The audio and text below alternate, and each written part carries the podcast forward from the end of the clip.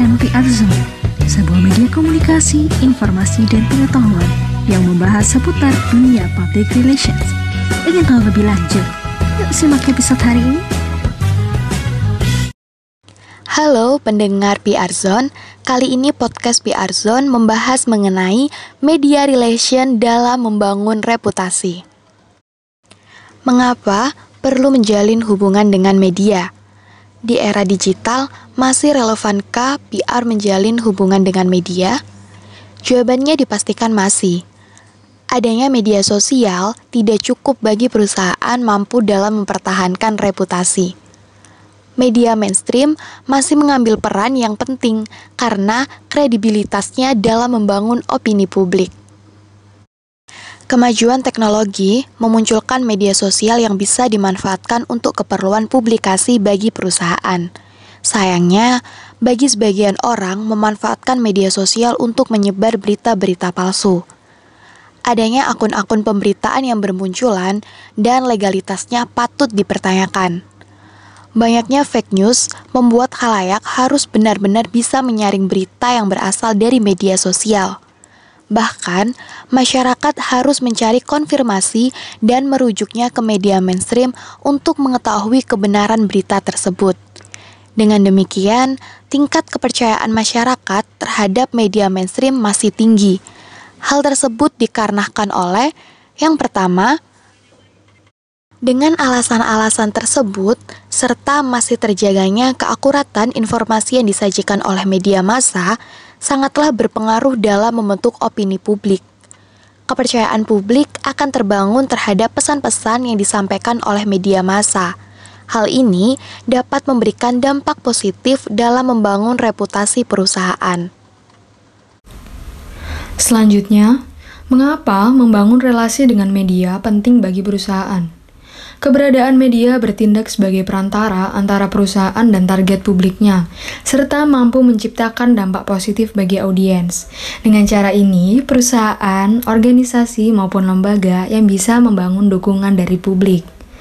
Kira-kira bagaimana sih praktik media relation? Berikut ini terdapat 8 praktik media relation yang dapat dilakukan secara efektif, yaitu sebagai berikut. Yang pertama, media pitches mengirimkan gambaran singkat yang menarik dari produk, brand, event kepada media agar diliput di media massa, seperti teaser atau video. Yang kedua, pelatihan media. Mengadakan pelatihan media dengan memberikan fasilitas yang dibutuhkan seperti pelatihan fotografi. Yang ketiga, speaker placement.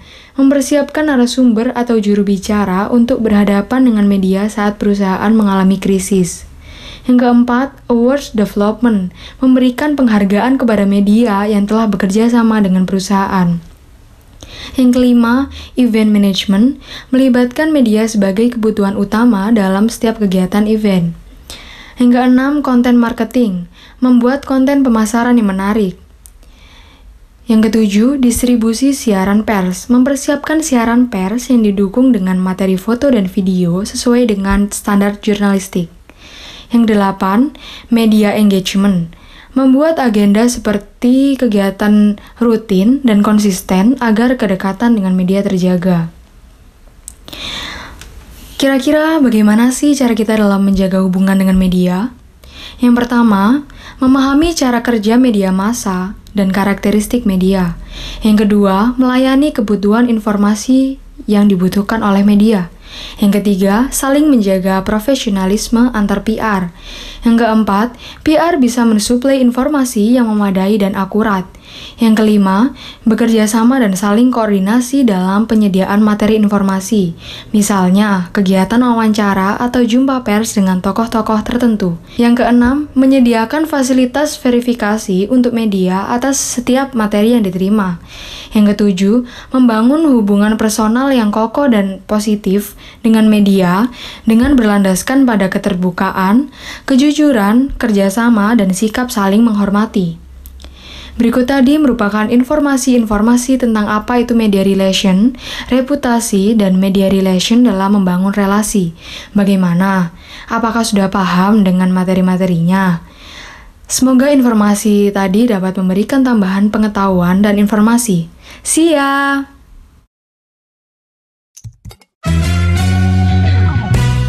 kasih. Anda telah mendengarkan PR Zone.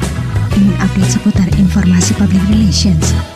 Anda dapat mengunjungi sosial media kami di Instagram, YouTube, dan podcast PR Zone. Sampai jumpa di episode selanjutnya.